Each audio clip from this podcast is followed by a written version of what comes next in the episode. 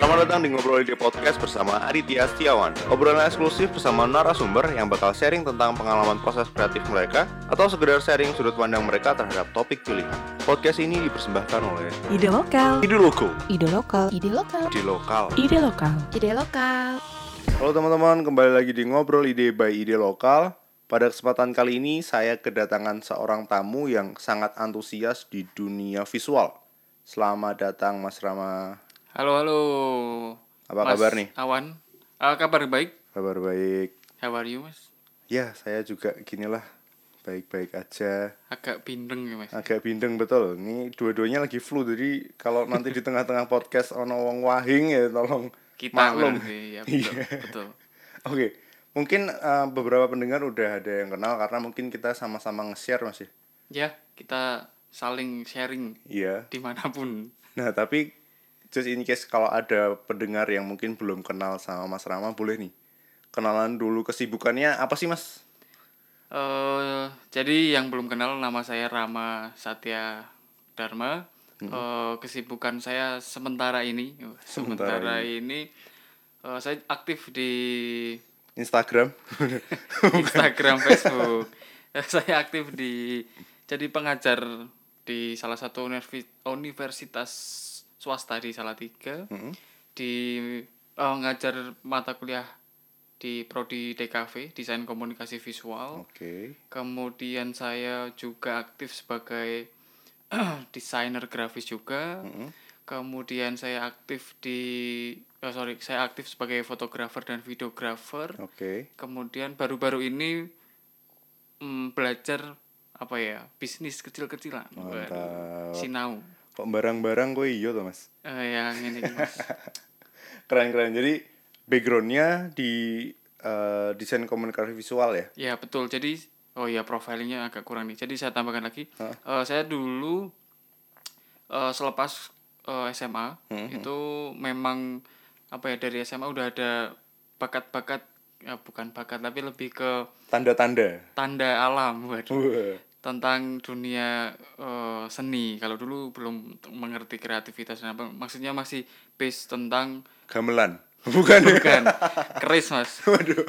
Tentang apa tuh SMA lebih ke eh, visual seperti menggambar mewarnai dan turunannya seperti itu. Kemudian eh, selepas mau lulus udah mulai kepikiran wah ini kelihatannya kok apa ya mending lanjut kuliah yang se apa ya sejalan linear gitu. nah ya udah langsung eh, cari informasi karena memang apa ya nggak nggak pengen jauh dari Salatiga. Oke. Ya udah di situ aja kemudian masuk di DKV seperti itu. Oke nah. Selinier itu cuman memang sebenarnya prosesnya lumayan, Lumayan. ya struggling gitulah. Oke nah jadi udah terbiasa dengan apa ya dunia visual biar sesuatu tuh enak dilihat sesuatu nggak cuman enak dilihat tapi ju- juga punya pesan yang disampaikan gitu dari SMA iya akhir eh, SMA Se- sebelum menentukan diri kan momen-momen aku meh melebu opo ya? gitu. Iya eh melebu kerja. Melebu pabrik. sewaktu ya pertengahan SMA kelas 2 gitu sekitar maksudnya lingkungan udah mulai tren trennya udah mulai ada apa ya mungkin dari eh, acara TV udah ada eh, konten-konten yang lebih menarik untuk Enak dilihat. dilihat kemudian eh, mungkin di saat itu di tahun berapa ya berarti 2008an lah itu udah 2008. mulai Oh, tua ya mas ya enggak Oh, itu enggak enggak enggak ya oke oke oke. terus terus terus terus, tren-tren dari entah visual grafis di TV Mm-hmm. di saat itu kan memang belum mengetahui tentang bas apa basic tentang desain komunikasi visual seperti itu. Mungkin di televisi yang kita dulu sering melihat Iya. itu udah wah ini keren nih di channel TV apa ini. Wah referensinya mu- mungkin dari situ startnya dari situ. Lumayan bagus. Biasanya mungkin malah iklan-iklan dulu ya? Betul iklan di TV sih. Ya memang ya mereka berangkat dari agensi periklanan kan pasti wah paling iya benar benar depan soal itu. Dan dulu mungkin YouTube Instagram sosial media nggak sebanter sekarang nih Iya mungkin belum mereka juga masih eh, mungkin bingung mana meneruskan nggak nih Wah, Waduh. Tapi itu Facebook udah lumayan. betul Friendster mulai hilang kalau tahun-tahun 2008. 2008 2008 Malah itu kalau 2008 yang lagi banter adalah It's MySpace. Oh, MySpace. Itu band-band banyak ya. Betul, MySpace. Oke, nah mungkin di momen itu kayak kita tuh nggak belum belum sebegitu HP-nya gitu loh. Betul. Belum sebegitu HP sekarang ini gitu. Dulu masih Symbian. Symbian bener. Jadi referensi visualnya belum lah ya. belum, belum. Belum kayak sekarang sekarang gampang lah ke mana-mana. Sekarang justru overload. Iya, bener kita kebanyakan terpapar terus kita harus ngefilter sendiri. Betul. Nah, berarti awalnya dapat referensi-referensi dari TV, ya intinya media mainstream gitu dulu. Ya. Terus akhirnya wah asik nih gitu ya. Ya, lebih dari lingkungan sekitar karena memang mungkin di tahun-tahun waktu saya SMA dulu memang pergaulan saya personal tidak seluas itu. Jadi memang Oke. Eh ya mungkin beruntungnya di lingkungan tumbuh saya saat itu eh ada unsur-unsur apa ya visual yang menarik, ada unsur-unsur eh entah itu gambar, entah itu grafis yang mungkin secara natural membantu membentuk apa ya? Style lah ya. Memba- Belum sense of art. Iya, Wis. sense of art mungkin Ngeri, ngeri, di saat itu. Jadi secara tidak langsung dan apa ya eh, berkelangsung berkelanjutan bisa me apa istilahnya mendirect alam bawah sadar saya untuk oke lanjut linear aja ke dunia waktu itu saya nggak kepikiran seni Oke. karena saya dari dulu lebih seneng lebih senang yang tentang apa ya eh bukan yang gambar gambar apa namanya gambar bak, apa ya, gambar indah bukan gambar indah Oke. tapi lebih yang bentuk seperti entah itu rumah entah itu Hmm. bangunan entah itu lemari gitu Iya, iya, oh, paham paham. karena memang saat itu saya tidak bisa menggambar indah Oke. jadi lebih yang itu aja lah yang kotak-kotak basic gitu seperti itu Oke oke oke. Nah berarti eh, Mas Rama ini backgroundnya tadi di DKV, habis itu sering, nah kalau akhir-akhir ini berarti ngerjain video sama foto, Ya, Sama- dua hampir dua ya setahunan lebih ini lebih intensif ke fotografi dan videografi. fokusnya ke situ lebihan sekarang ya. Iya. Kebanyakan yang dikerjain, Eh, uangnya yang baru mengalir kencang ya lumayan tetap kencang ekonomi ya. Terus yang eh, kegiatan terakhir tuh berarti ini buka brand. Eh, kalau brand sebenarnya udah dari awal kuliah, cuman saat itu eh, produk yang dihasilkan saat itu masih clothing, Oke. masih kaos, jaket, topi dan macam-macamnya. Cuman lama kelamaan makin kemari kok apa ya di Salatiga ya tentunya. Iya. Itu trennya untuk perclothingan masih ada, cuma tidak seheboh zaman kita Iya. dulu-dulu. iya. Dulu Sekarang- zaman distro lah ya. Nah, distro brand-brand dari wah Jakarta, dari Bandung itu wah gencar banget. Dan sekarang nggak tahu yang yang lagi kenceng banget lebih ke F&B. Oke. Jadi ini brand barunya adalah di FNB. Iya, masih belajar. Oke, yang memang awalnya kan gitu dulu mas. Betul. Semua Kalau di awal dia langsung belajar. sukses kan malah bingung klinik mana. gitu. klinik mana ya? Oke, nah kalau karena eh, tadi kan ada di kafenya ada fotografi, videografi itu masih nyambung, terus ada bisnis juga. Betul. Mas Rama tuh lebih enaknya dipanggil jadi apa sih? Dipanggil Mas aja ya. Mas, enggak maksudnya sebagai apa gitu loh.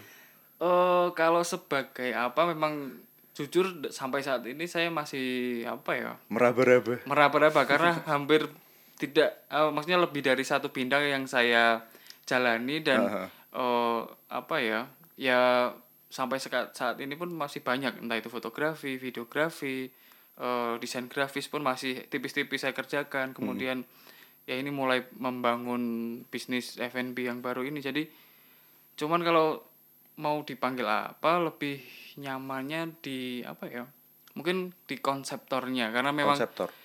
saya lebih banyak eh, berkontribusi di balik maksudnya di proses sebelum mem- eh, membuat project atau output dari produk di situ Oke, jadi konsep planner lah ya. ya planner konseptor seperti itu lah. cuman Dari awal nganalisa lah, iya apalah gitu. iya cuman karena saya linearnya atau intensifnya di visual ya mungkin entah itu visual konseptor atau oke. apa pun Secara itu ya. umum konseptor tapi karena bidangnya di visual jadi kurang lebih disambungin jadi visual konseptor. Ya bisa dibilang seperti itu. Sih. oke, Cuman oke. mungkin kata-kata itu atau eh, title itu masih jarang kita atau Dengar. ya ya masih paling enggak awam itu yang menggambarkan Mas Rama lah ya. Iya. Yang dikerjakan dan eh, apa ya?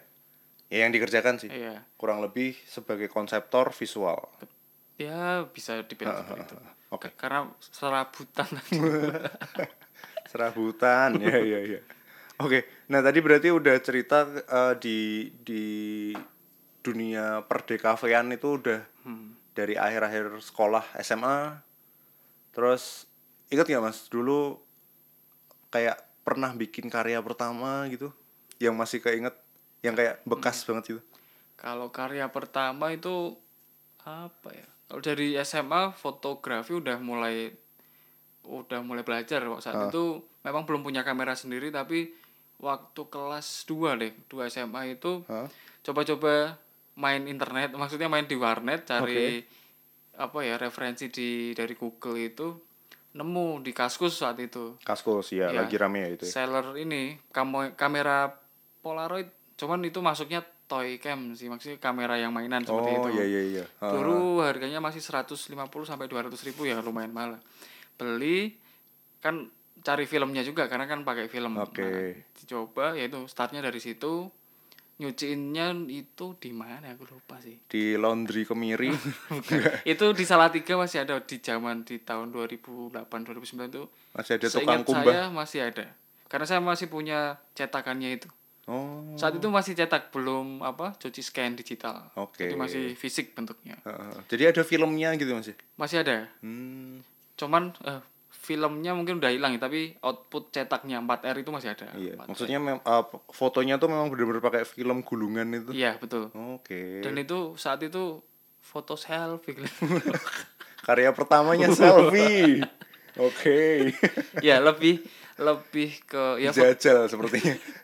Fo- kamera ya. fotografi dan eh, mungkin sedikit lukis karena di zaman kelas berapa ya SD Mhm. kebetulan bapak saya mungkin seneng gambar ya waktu itu dan Hmm. pakai cat air gitu tidak secara langsung mengajari tapi dia membuat gambar kemudian diserahkan ke saya jadi mungkin apa ya sedikit termotiv bukan termotivasi tapi Terinfluence. ya terinfluence dari kecil wah kok kelihatannya bagus ya nyoba-nyoba ya sekalipun tidak begitu baik cuman Hmm, wah mulai ada sedikit keinginan untuk Masuk ke bidang itu. Ya masuk dan belajar sih cuman kelihatannya memang bukan di situ Oke, jadi kurang lebih gitu awalnya Mas Rama ini nyemplung di dunia perdekafean gitu. Tapi yang kita belum tahu tuh alasannya, Mas. Jadi eh, mungkin tadi kan karena ya lihat gitu. Cuman ketika memang benar-benar memutuskan wah ini adalah jalan ninjaku, waduh. Itu kenapa sih? lebih apa ya? Pelarian mas? Oh enggak. Melu konco?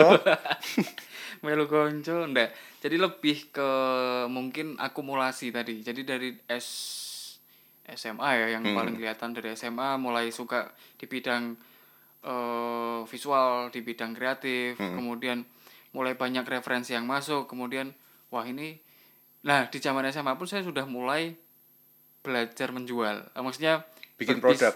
bukan bikin produk tapi lebih ke saya beli Hmm, kemudian saya jual kembali Oke. saat itu media yang sering di yang sering saya gunakan Facebook Oke. Facebook personal saya di situ dan nah itu ada cerita Seru. cerita seru dan cerita yang kurang enak sih saat Oke. itu jadi Apa tuh? eh di saat SMA dulu Hmm. mas- udah mulai masuk apa ya maksudnya kamera DSLR udah mulai booming tuh Hmm. brand C itu nah ah, Oke. mulai mulai booming kemudian wah di saat saya mau melakukan bisnis yang model baru ini eh, seperti sistem reseller gitu ya Oke. cuman di saat itu e-commerce-nya belum sedahsyat sekarang Sematang sekarang lah ya. Betul. Penerimaan orang kan mungkin ya belum kayak e-commerce-nya belum banyak opsi kemudian security sistemnya wah apalagi Iya, benar, benar, ngeri itu. Jadi saya wah gambling aja. Nyoba eh, ngambil salah satu dari beberapa kontak yang ada di apa eh, forum itu. Heeh. saya coba oh ini kelihatannya meyakinkan wah saya coba. Dia ngejual beberapa line up kamera saya coba.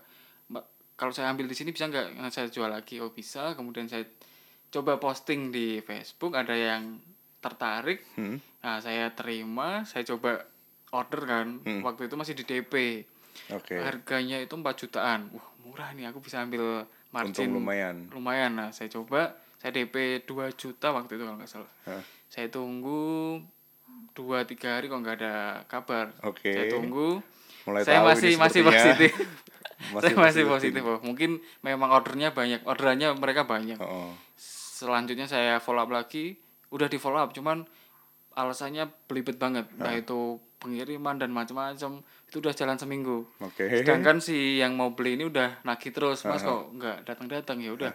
Akhirnya saya eh, follow up lagi ke yang jual. Hah? itu terakhir gimana sih ini eh, saya harus- Nasibnya kayak gimana? nasibnya seperti apa? Saya tanyakan. Udah semakin belibet nggak karuan ya udah saya cut. Ya udah ini wah ini pasti saya rugi. Saat itu dia udah bayar 2 juta Hmm. barangnya nggak sampai cuman 2 jutanya udah sampai ke yang Oke. abal-abal itu ya udah saat itu saya Ganti. menanggung Menanggung rugi. Berarti Kerugian 2 diganti juta atau bisa. beli? Eh, saat itu saya upayakan mencari uang 2 juta itu untuk saya kembalikan oke. oke. dengan wah itu dramanya luar biasa saat itu kelas 2 SMA dan sudah punya tanggungan segitu kan wah lumayan Lumayan sih kalau saat itu. Berarti itu eh, awal-awal di dunia bakulan ya. di dunia ya bakulan saat itu Dan mungkin mencoba mungkin juga udah mulai belajar spek kamera gitu. Nah, kemudian dari nah berbanding terbalik dari dulu. Jadi yang dulu dibohongin di dunia internet waktu itu karena Sekarang hidupnya- bohongin. Oh, enggak. Enggak. Sekarang saya justru lebih intensif di marketplace. Maksudnya bukan jualan tapi lebih ke hampir segala aspek kebutuhan pri- pribadi saya ambilnya dari entah itu eh apa dari Tokopedia atau Bukalapak atau yang lain-lain. Justru eh, semakin percaya karena ya itu tadi kemajuan teknologinya juga mengikuti, Iya. security sistemnya juga udah sangat valid Lebih matang, lebih nah matang. itu juga yang eh, apa ya membawa saya menentukan ke eh, masuk DKV tadi jadi Hmm? Eh, karena perkembangan teknologinya lum apa ya terbilang pesat Hmm. kemudian device-device yang digunakan juga menarik Hmm. wujudnya entah itu eh, dulu saya belum tahu tuh apa yang dibuat gambar ternyata namanya pentablade nah Oke. itu saya dulu sempat beli Oh. sekalipun saya coba gambar jelek saya jual Oke, oke, oke, oke. Wah ini menarik nih. Berarti salah satu motivasi eh, masuk DKV adalah pengen explore kit dan toolsnya iya awalnya. Iya, karena saya nggak bisa membohongi karena apa ya alat-alat yang digunakan di DKV untuk belajar ataupun untuk memproduksi karya itu menurut hemat saya sangat menarik. Entah itu hanya dari pensil.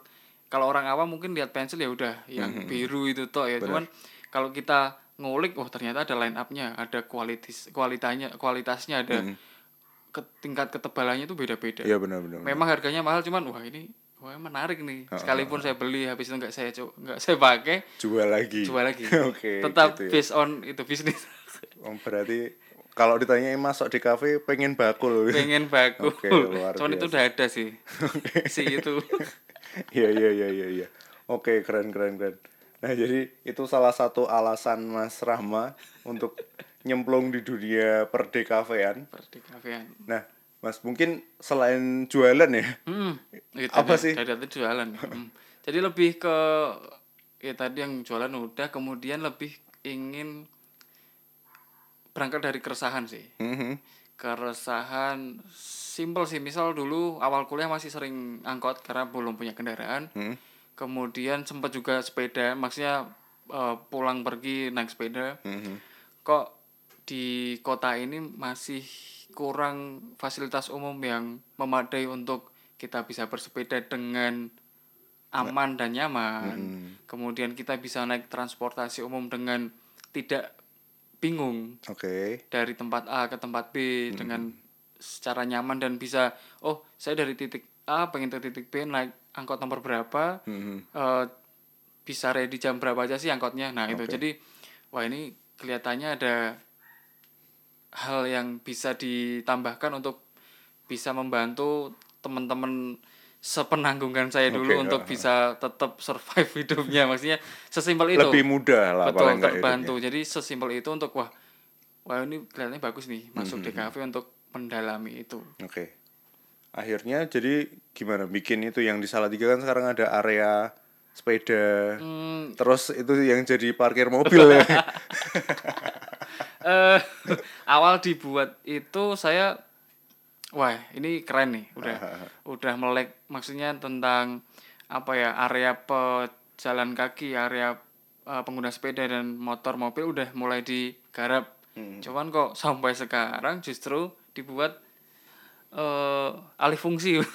Iya bener jadi parkiran ya. Jadi parkiran jadi ya sangat disayangkan karena em, sebenarnya mungkin eh, warga masyarakat di Salatiga banyak yang sering eh, yang seneng bersepeda mungkin. Cuman wah kok justru tempat yang bersepeda malah ditutup untuk parkir. Jadi ya mungkin apa ya ketertarikannya berkurang dan ya wis motoran atau mobilan seperti ya itu. mungkin itu kalau memang eh, ya prioritasnya adalah sepeda Iya, mungkin. betul, betul. terus ya dari 100% jalan mungkin yang kepake untuk parkir ya 80% lah. Ya enggak enggak. Enggak sampai 50% jadi mungkin di spot-spot yang em, tidak layak parkir untuk mobil pun ya paling enggak kebantu lah. Iya, jadi ini memang eh, jalannya untuk penyepeda dan jadi masalah-masalah lingkungan kayak gitu yang keresahan. pengen lebih ke dari keresahan keseharian kita sih saat itu. Jadi itu yang pengen diselesaikan sama Mas Rama. un- Ya udah eh, masuk di kafe biar paham nih gimana sih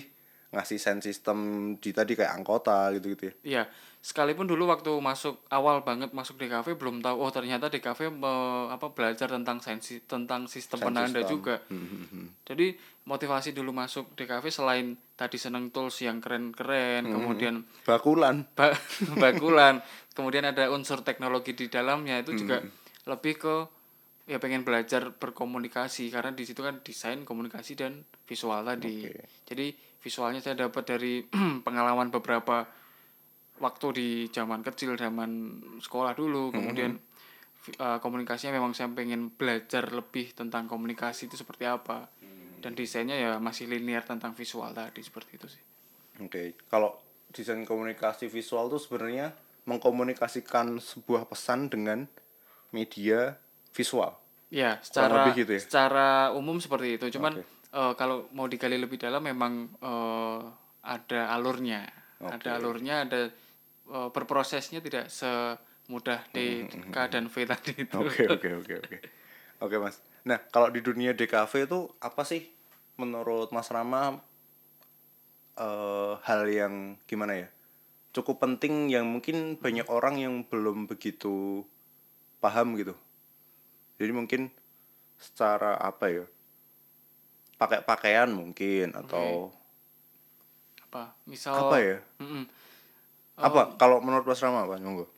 Eh, mungkin unsur yang di ada di ada di DKV cuman orang awam pun sebenarnya butuh itu atau penting untuk tahu hal tersebut mungkin Hmm. Iya. seperti itu. ya. Ha, ha. Oh, mungkin yang paling mendasar dan bisa diterapkan ya sama orang awam mungkin lebih ke eh apa ya kreat creative thinking atau berpikir secara kreatif cuman harus berdasarkan keresahan atau masalah. Oke. Jadi kita harus punya masalah dulu nih Hmm. sebelum kita mencoba untuk berpikir secara kreatif tadi. Oke. Intinya berarti kalau ada masalah berpikir kreatif outputnya adalah solusi dong. Iya, dengan visual tadi. Oke. Visualnya banyak medianya seperti itu sih. Cuman memang eh yang membedakan creative thinking dengan cara berpikir biasa Hmm. Eh sudut pandang menanggapi masalahnya tadi. Jadi misal eh kalau kita atau teman atau tetangga kita punya masalah tentang di lingkungannya, misal eh satu RT atau satu RW eh mau apa ya?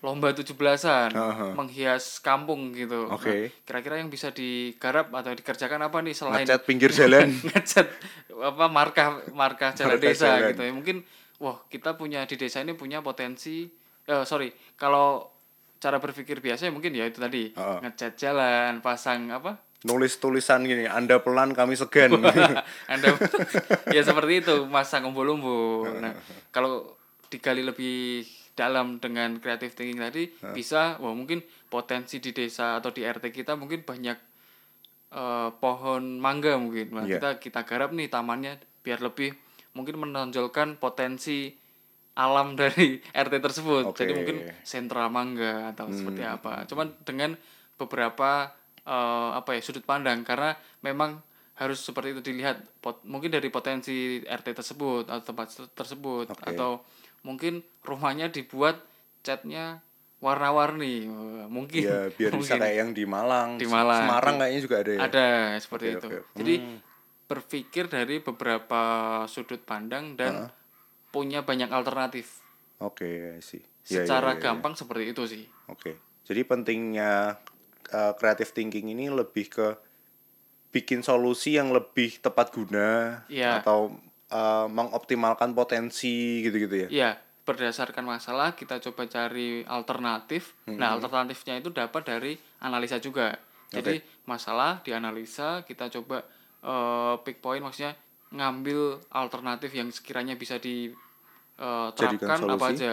Kita breakdown, kemudian kita coba A, B, C yang paling eh, bisa diterapkan dan works itu yang mana Oke. bukan berarti sisanya tidak berguna mungkin itu bisa dipakai untuk eh, di keadaan tertentu. Itu Tapi prioritasnya mungkin yang yang dipilih eh, Iya. yang mau dieksekusi. Iya, pertama benar, gitu. lebih ada prioritasnya juga Oke. Jadi eh, itu ya pentingnya creative thinking yang nggak nggak harus teman-teman DKV aja yang tahu, iya iya tapi ya kita semua paling nggak ngelatih lah ya. iya melatih. Jadi tidak tidak hanya untuk masyarakat DKW saja atau masyarakat kreatif saja tapi orang umum pun malah bagus bisa berpikir secara kreatif tadi. Jadi eh, kita punya banyak sudut pandang dan kita bisa punya banyak alternatif untuk menanggapi masalah apa pun itu sih Iya, tidak harus masalah tentang visual Oke. masalah apa ya Yang biasanya eh, creative thinkingnya jalan tuh anak-anak kos ya nggak sih? bener bener bener Itu jadi alternatifnya banyak banget ada tuh di Sangat di kreatif. Twitter namanya apa sih masak darurat apa apa dapur darurat gitu. Mm-mm. Itu yang manggang manggang apa namanya roti Hah? Di Pakai atas setrika. yoi. Wah, itu. Nah itu creative thinking tuh. Itu itu ya turunan kreatif ini cuman memang memanfaatkan alat Yang yang ada, potensi yang ada cuman memang eh, outputnya tetap sama. Menjadikan solusi. Prosesnya aja yang seperti Oke itu oke memang. Iya iya. ya jadi eh, itu kalau kalau apa ya pentingnya creative thinking dan sebisa mungkin kita ngelatih mas. Nah Iya. tapi kalau menurut Mas Rama sendiri Mm-mm. Untuk awam belajar creative thinking tuh mulai dari kayak gimana sih hal-hal kecilnya kayak gimana biar bisa sense of creative thinking ini mulai mulai terbentuk. Hmm. Timbul gitu Iya ya. benar. Eh, mungkin menurut saya dari pengalaman saya yang pertama apa ya dilatih Hmm. lebih ke komunikasi karena bahas paling basic dari kita mau apa ya melakukan creative thinking ya harus bisa berkomunikasi dengan baik dengan banyak orang dengan banyak apa ya eh background orang kan beda-beda. Jadi iya. kita melatih itu dulu kemudian oh ternyata kita bisa memaksimalkan me- mencari apa ya ref- mencari atau melakukan analisa dari komunikasi tadi itu. Dari eh, concern ilmu tertentu atau pengalaman orang-orang yang eh, mungkin awalnya kita belum tahu tapi karena kita berkomunikasi nah kita mem- dap- dapat sudut pandang baru. sudut pandang baru dan apa ya kayak pintunya terbuka oh kita bisa apa ya ikut apa ya, mungkin tradisi atau informasi yang sekiranya oh kita yang dulu mungkin sangat takut untuk eh, datang ke tempat itu kita mencoba pendekatan lewat komunikasi tadi oh malah mereka menerima kita bisa mencari informasi lebih dalam Explore dari lebih situ dalam. eksplorasi seperti itu Jadi pertama em, mau nggak mau membuka Lebih- diri lah ya bukan iya, lebih. Iya, membuka diri dan dia komunikasi tadi. Hmm. Selanjutnya baru eh, kita ya tadi eh, komunikasi udah dapat, kita coba belajar ini. Misal kita berangkat dari masalah lagi ya. Hmm. Jadi misal di satu desa eh, potensi atau sumber daya alamnya sebenarnya tinggi. Heeh. Cuman belum bisa menjualnya atau belum bisa eh, mengolah eh, produk dari desa tersebut supaya laku. Nah, kan masalahnya itu. Nah, kemudian kita mencoba nih eh, gimana supaya produk dari desa tersebut bisa minimal diekspos atau dilihat eh, orang dari luar desa tersebut atau dari luar area tersebut. Nah, mungkin kita breakdown dulu oh masalahnya itu, kemudian kita coba lihat apakah sudah ada teknologi yang masuk di situ, entah itu handphone, entah itu internet, entah itu eh apa ya? Hmm, jasa ekspedisi mungkin di daerah Oke. tersebut. Nah, Iya iya iya. Nah, kalau ada poin-poin yang belum ada di situ ya kita mungkin tambahkan di situ. Entah itu jaringan internet, entah itu mungkin pengguna smartphone yang di area tersebut apakah sudah ada atau belum. Kalau sudah ada, apakah digunakan secara maksimal ataukah hanya SMS saja gitu kan sebenarnya potensinya ada, cuman kok buat SMS saja kan kurang. Nggak Nah, optimal gitu. nggak optimal Oke, seperti itu. Siap siap siap. Tapi poinnya adalah menyelesaikan masalah. Tetap kita harus berangkat dari masalah sih. Karena Iya. nggak ada masalah kita nggak bisa mikir Benar benar. benar. kreatif tadi. Oke. Sip, sip, sip. Nah, tapi kalau menurut Mas Rama ada nggak sih contoh creative thinking yang kayak wah iki keren gitu. Hmm, ada banyak sih. Aha. Cuman lebih kalau kalau di dari saya lebih ini yang sering saya temui lebih di brand-brand atau produk-produk yang eh, terkenal, produk-produk besar Hmm, hmm, yang ya secara otomatis mereka pasti punya eh, potensi dilihat banyak orang gitu. ya. Misal Iya iya. iya. contohnya hmm, yang sering-sering ini yang beberapa tahun ini sering kita lihat entah itu di Instagram entah itu di YouTube seperti eh, nyebut film gitu boleh mas? Nggak apa-apa nah, dong. jadi misal eh, filosofi filosofi kopi satu dua baru sampai dua ya? Baru dua. Nah, mungkin tiga gitu. Nah mereka melakukan pendekatan mempromosikan film dengan cara yang terbilang baru mungkin di Indonesia. Mempromosikan kedai kopi atau mempromosikan film tuh? Nah, itu Menurut menurut Mas kalau menurut ya? saya film Oke. mempromosikan film dengan nah metodenya atau caranya mempromosikan eh, menurut saya dari mereka membuat coffee shop di beberapa titik kalau yang pertama mungkin di Malawai Jakarta kemudian Di Phil- Jogja ya? Philcop 2 di Jogja entah ini yang keti- ketiga ada atau Di enggak Semarang di ya? Semarang itu udah ada jadi kalau saya nggak salah lihat di Jogja itu jadi mereka menyebut coffee shopnya itu eh apa ya kayak media promosinya film. Hmm. jadi semua dapat. Mereka membuat eh, konsep coffee shop untuk syuting film. Hmm. cuman setelah film selesai mereka mendapatkan revenue dari coffee shop Coffee tersebut. shop, karena setelah film selesai digarap dan beredar pun coffee shopnya tetap buka. Iya. ditambah yang mengerjakan film dan setup di coffee shop tersebut beberapa artis eh, lokal di daerah tersebut dan di Indonesia juga punya nama seperti Iya, itu jadi bener-bener iya sih. Itu salah satu kalau sudut pandang saya dulu sih memang itu jualan kopi, Mm-mm. tapi promosinya keren Film. pakai film. Nah, Nah. tapi memang nggak bisa diambil satu-satu sih. Benar. Karena si film juga terpromosikan dengan adanya kedai, kopi begitupun sebaliknya Betul. gitu. Nah, Karena- cuman ya. cuman karena filmnya ya udah kayak paling hype-nya ya lima bulan, tapi kan coffee shopnya bertahun-tahun Hmm. Betul. gitu aja. jadi Oke, oke. memang yang menjaga tren perkopian sampai sekarang masih tetap ada mungkin ya mungkin dari film itu juga Iya, bisa- seperti bisa dibilang, bisa dibilang. seperti sebelumnya eh yang 5 cm itu Ya, sebelum ini benar, kan benar, benar sebelumnya. jadi setelah 5 cm keluar ya mungkin sebelum itu sudah banyak pendaki cuman Ah. Mereka berangkat mendaki based on ya memang saya butuh untuk mendaki entah itu untuk self healing atau entah apa pun motivasinya Iya, iya, iya. cuman setelah film itu ada dan booming Ah. nah motivasinya mungkin mulai bertambah lah ya. bertambah Kalau dulu cuman itu, eh, sekarang bisa Nah, ya macam-macam minimal motivasinya. kan foto Nah, Iya, foto-foto entah itu ya motivasinya ber- berkembang Mm, mm, mm. nah seperti itu yang yang ada di apa tadi Philcop itu juga Iya iya, tapi setuju sih. Karena memang uh, momen setelah ada film filosofi kopi ini ber- habis itu kayak coffee shop gitu itu berkembang di mana-mana. Orang-orang yang suka kopi juga banyak.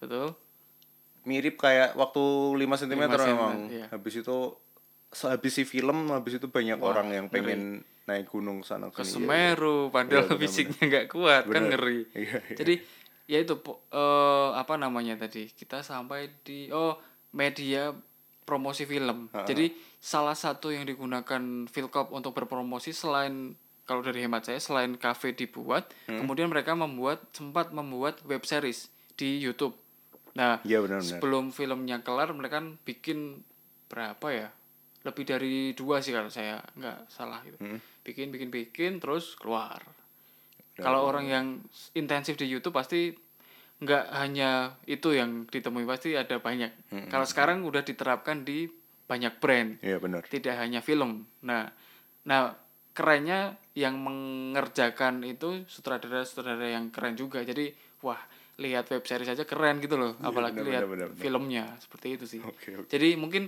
eh, intensitas eh, target konsumennya Hmm. jadi lebih banyak j- jadi banyak di YouTube juga selain ngikut ke filmnya juga seperti itu Siap, siap, siap, siap. Ya itu jadi salah satu contoh creative thinking yang benar-benar apa ya? Dia eh, ngelihat peluang, Iya, menyelesaikan masalahnya dengan cara ya tadi menyelesaikan masalah untuk promosi coffee shop dengan bikin film dan sebaliknya. betul Habis itu bikin web series sampai merchandise. betul banget merchandise-nya gila sih Iya, nah laku gitu-gitu. keras banget sih Ya, itu memang salah satu movement sih kalau aku bilang yang cukup keren di Indonesia yang cukup jadi apa ya? Bisa jadi contoh lah. Iya. Referensi kalau eh, mungkin bukan contoh tapi kayak standar baru gitu, Mas. Iya, iya bisa, bisa.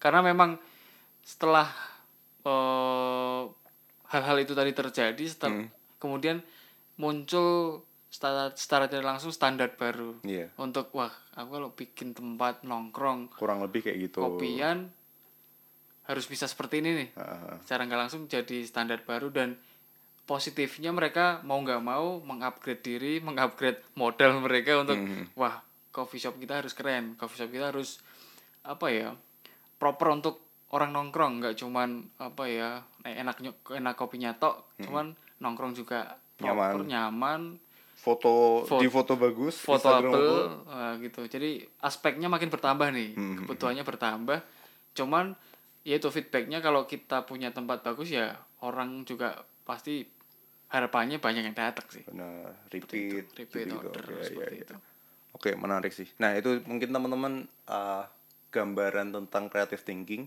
Jadi bisa dilatih dari sekarang. Apa ya?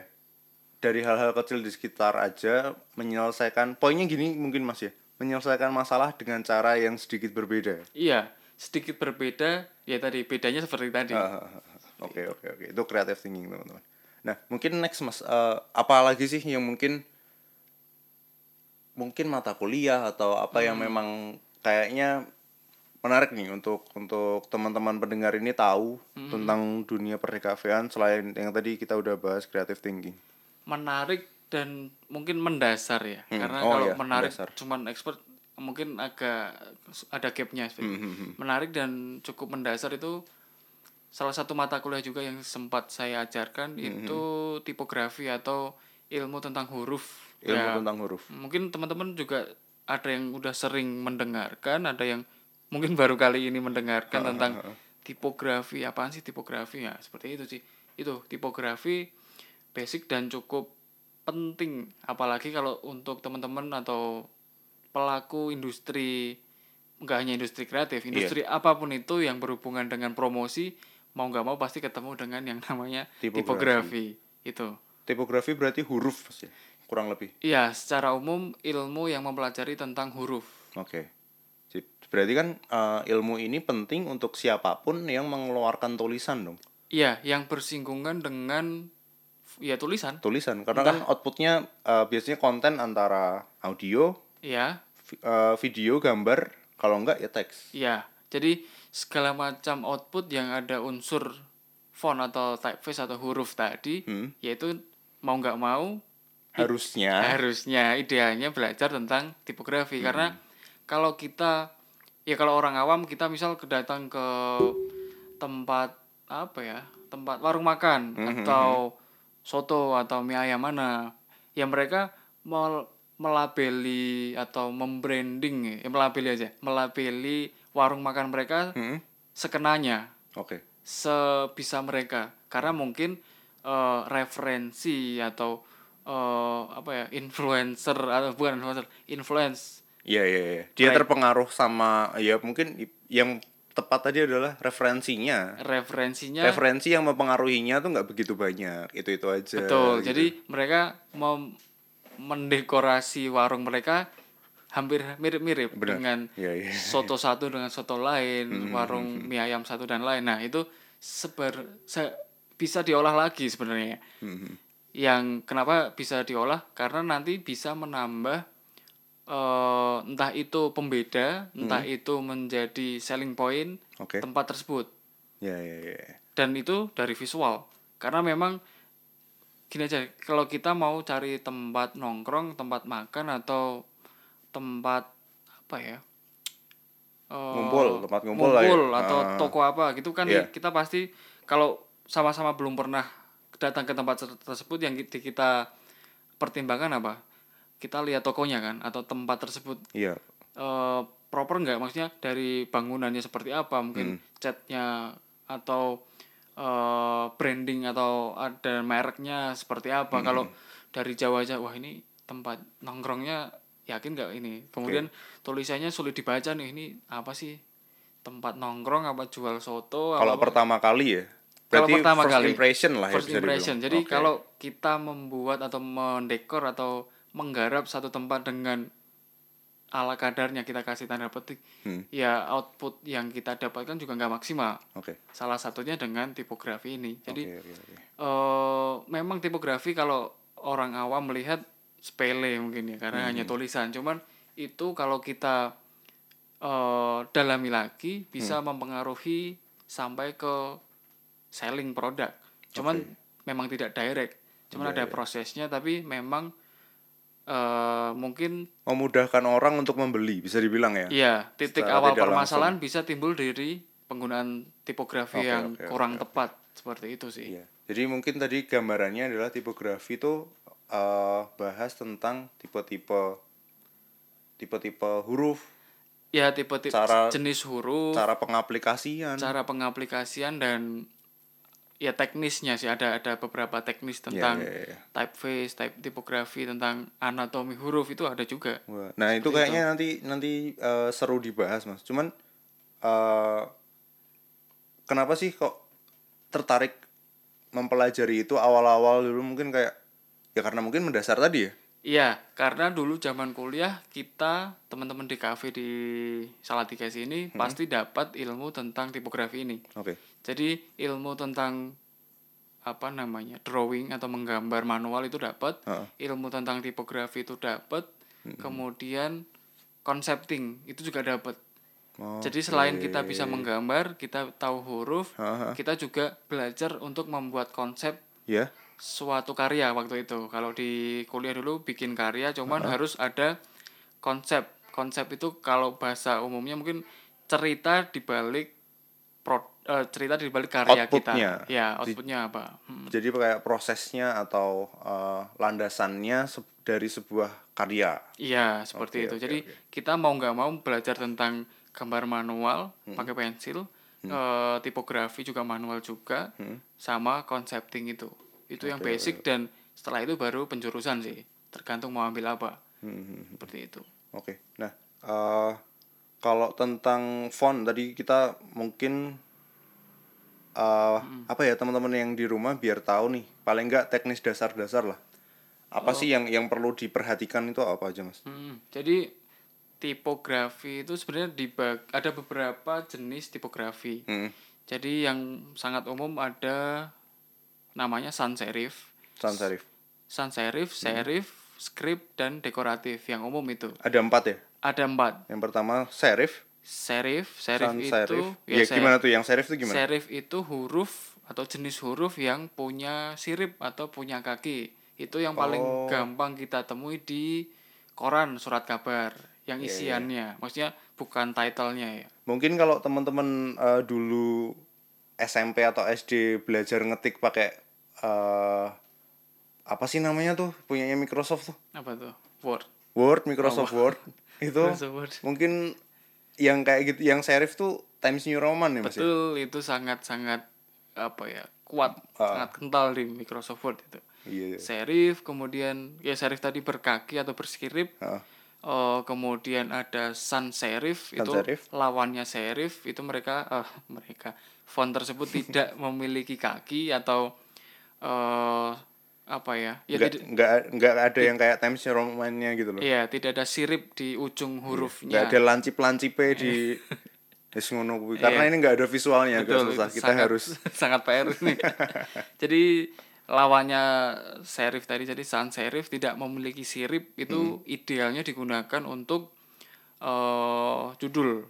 Entah itu oke. judul poster, judul puisi mungkin ya, judul film. intinya yang harus menonjol pertama Ya, kurang lebih. seringnya seperti itu. oke Kemudian ada skrip script Skrip itu yang paling gampang kalau kita zaman SD ya, Mhm. menulis halus. Nah, oke yang pakai garis-garis gitu ya sih yang garis bantu uh, buku halus apa apa ya?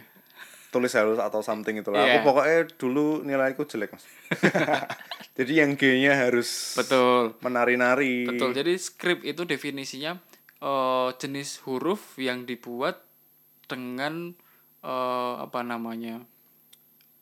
Dengan tulisan tangan atau basicnya tulisan tangan, cuman di digital mereka ada pengembangannya. Oh, Bukan oke. hanya tulisan tangan seperti Latin itu, tapi ada yang mulai ada unsur apa ya seperti tribal dan macam-macam. Cuman Oke. basicnya tetap tulisan manual pakai tangan. Kesannya yang ditimbulkan seperti itu. Cuman Hmm. oke, oke. secara digital kan bisa kita apa buat Benar, sendiri ya seperti itu. mungkin gambaran teman-teman kalau nonton film-film eh, Romeo Juliet itu Iya. surat-suratnya Eh, film yang setting tahun-tahun lampau itu Iya, iya, iya. ada surat nah biasanya mereka menggunakan jenis font atau jenis huruf script oke oke seperti itu kemudian ada lagi dekoratif Mm-mm. dekoratif itu lebih ke pengembangan eh, huruf jadi kita mungkin ada, bisa aja basic hurufnya dari serif atau sans serif kemudian kita tambahkan ornamen di huruf tersebut Mm.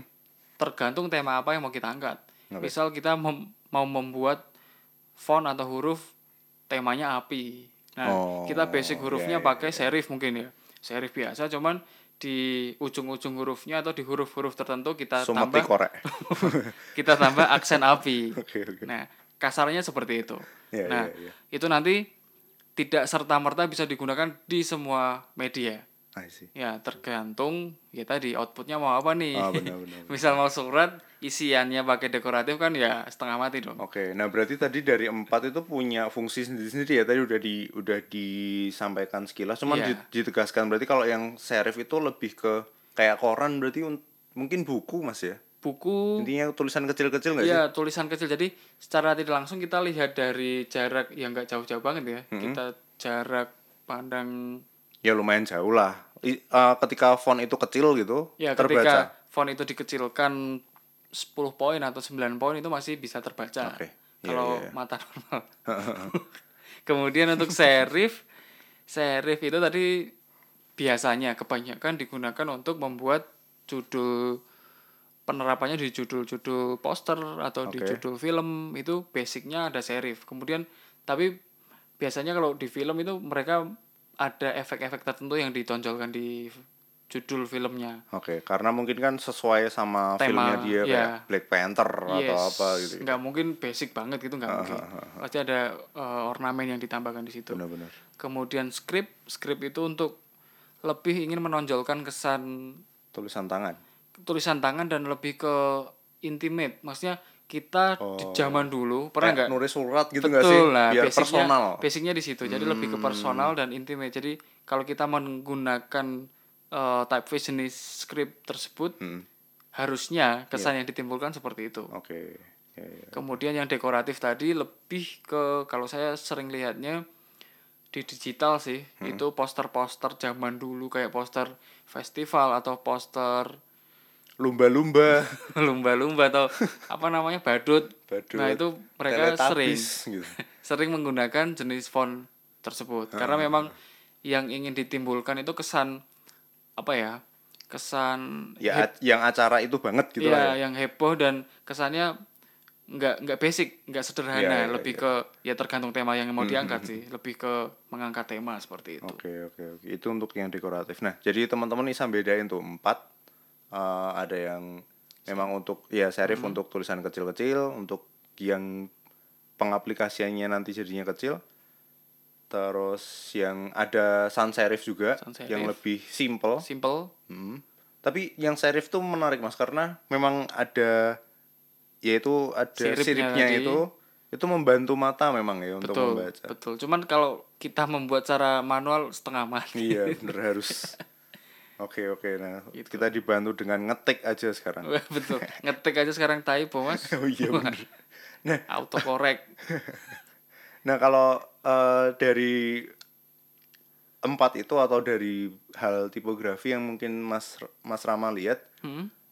apa sih yang kesalahan yang sering dilakukan oleh apa ya ya pada umumnya gitu lah Iya. kalau aku tuh pernah nemu tuh jadi ada yang jualan madu mas jadi kan biasanya cuma tulisannya madu bawahnya asli gitu. Asli, Nah. madu asli. itu jarak antar fontnya Oke. itu tuh terlalu mepet Oke. akhirnya L L sama I nya jadi kayak U dari jauh Salah tangkap. iya ya. jadi orang Gitu.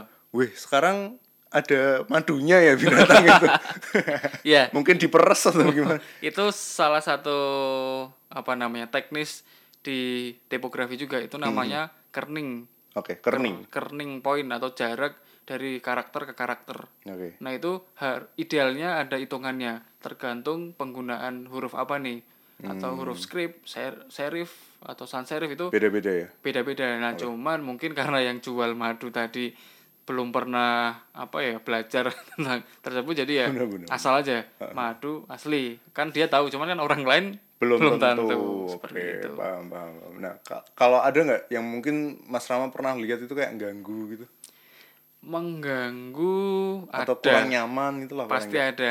Itu lebih ke kalau kita sering nongkrong oh, enggak nongkrong ya lewat di terminal atau di halte bus atau di tiang listrik tiang listrik itu pasti banyak selebaran entah itu promosi pinjaman entah itu dot wc entah Oke, itu iya, iya, iya.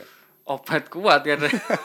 Itu memang font font yang digunakan udah sebenarnya bisa digunakan seperti mungkin serif udah bener. Hmm. cuman secara teknis dia ukuran pamflet ya itu A5 gitu A5. ya A5 portrait. Hmm, portrait karena itu konten atau copywritingnya dikit setengahnya. Oke. Cuman ya mungkin dia nggak mau rugi ya. Terus ditarik ke bawah. Nah oh biar full. Biar full. Jadi Oke. biar mungkin dia merasa nggak rugi. Terus ya itu yang informasi yang mau disampaikan pasti harus dua tiga kali lihat baru oh ternyata maksudnya itu. promosi obat kuat. Saya kira pinjaman.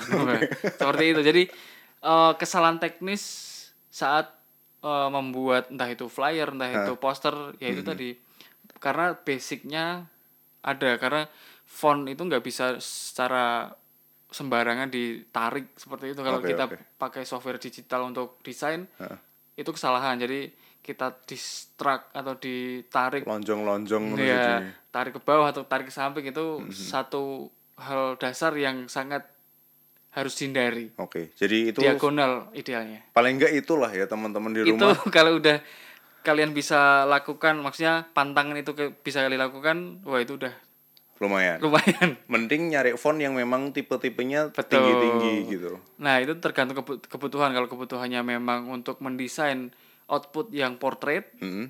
kemudian butuh title yang mem, mem- mem- apa ya, tinggi ke atas tol gitu ya udah cari. Kalau cari nggak ada yang free ya beli. Oke. Kalau beli nggak mau ya di tracing aja. Di tracing itu di apa ya di di Blad jiplak digital. digital. Seperti itu. Oke oke oke. Nah jadi itu teman-teman kalau uh, misalnya besok bikin-bikin flyer lah paling enggak jangan uh, ngeprintnya harganya sama aja jadi udah di fullin aja biar ngeblok gitu. Enggak gitu. kayak gitu Oke.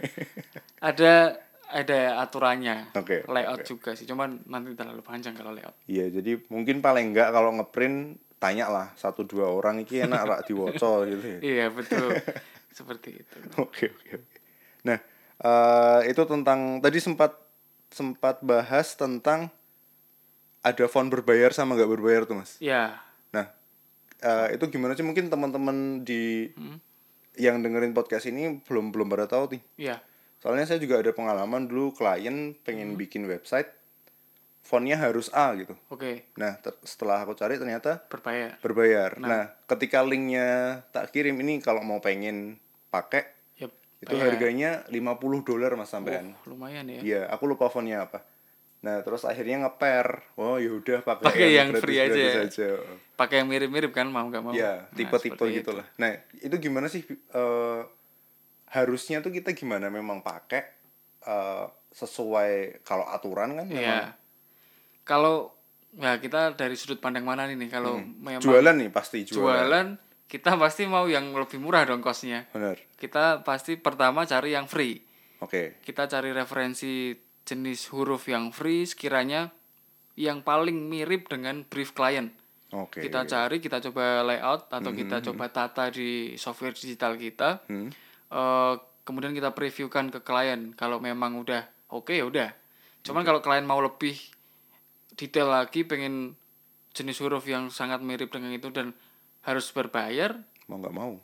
Kalau kliennya bener, kalau kliennya serius ya dibayar. Oke. Kalau enggak ya udah. Cari alternatif ya ada alternatif atau ditinggalkan. Cuman saya tergantung kos, maksudnya budget kerjaan ini berapa dulu. Oke. Seperti Kalau nek akeh ya mana-mana. Kalau akeh ya diusahakan mas. Iya, biar caranya ngetret apa ngetracing ya.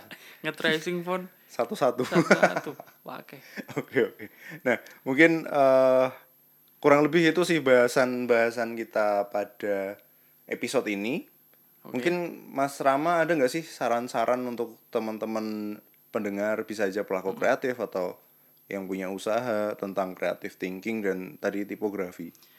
eh mungkin lebih ke pas eh bukan pas ya pesan juga bisa kalau teman-teman di luar sana kebetulan baru mau memulai usaha atau sudah punya usaha cuman di sektor visualnya masih kurang tajam kurang dalam Hmm?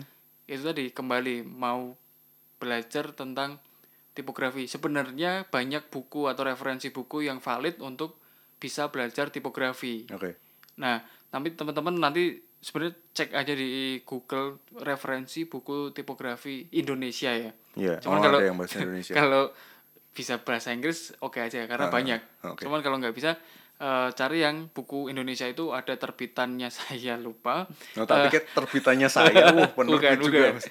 Terbitannya itu ada. Jadi eh, saya lupa apa eh, yang buat sih. Intinya buku lah ya. Buku itu yang sering dibu yang sering dijadikan referensi atau sumber sumber materi untuk kuliah juga. Itu ada Judulnya inget ya mas? judulnya tipografi sih. Tipografi gitu Tipografi aja. Oke, gitu oke. ada. Ada tipografi, ada layout dan logo kalau nggak salah. Itu ada di situ. Kemudian kalau untuk creative thinking ya tadi mau nggak mau kita harus belajar membuka diri Mm-hmm. minimal ke circle kita dulu kita mulai menambah eh, intensitas intensitas untuk ngobrol Oke. ngobrol produktif ya ngobrol kemudian kita nambah ke circle lain Oke. kemudian nanti kalau kita eh satu waktu butuh oh sorry satu waktu ketemu job atau dimintai tolong untuk mengerjakan apa kemudian ada masalah yang mau diselesaikan ya udah kita langsung menerapkan mencoba menerapkan itu tadi creative Oke, thinking kecil-kecilan lah ya kecil-kecilan dulu nanti sampai skala besar paling enggak masalah yang dihadapi sendiri di kehidupan sehari-hari gitu ya. betul keresahan yang sering kita jumpai itu Oke, oke. basic banget Sip. Oke, mantap sih. Eh, dua dua tema sih kurang lebih. Jadi Iya. tadi bahas tentang creative thinking dan tipografi. Tipografi. Itu hal dasar di dunia perdekafean yang eh, kalau mau belajar sedikit pun siapa pun bisa ya. siapa pun bisa Oke, karena oke. sekarang pun referensinya sangat besar tinggal kita filtering yang sekiranya relevan dan valid Oke. Yaudah, mungkin gitu Mas Rama. Terima kasih banyak udah meluangkan waktu. sama-sama Mas Awan Jadi eh, kalau teman-teman ada pertanyaan bisa aja langsung ke Instagramnya Mas Rama. ada Apa tuh? Rama SD 69 Oke, jadi langsung di sana bisa tanya-tanya atau mau tanya lewat ide lokal juga bisa. monggo monggo Oke, gitu Mas Rama. Terima kasih waktunya dan terima kasih teman-teman yang sudah mendengarkan. Thank you. sama-sama Mas Terima kasih sudah mendengarkan podcast Ngobrol Ide by Ide Lokal. Support podcast ini dengan cara share di IG story kalian. Untuk yang pengen request siapa narasumber selanjutnya, atau kalian pemilik brand yang pengen bekerja sama, dapat menghubungi kami lewat DM Instagram at idelokal.id. Until next time, be kind.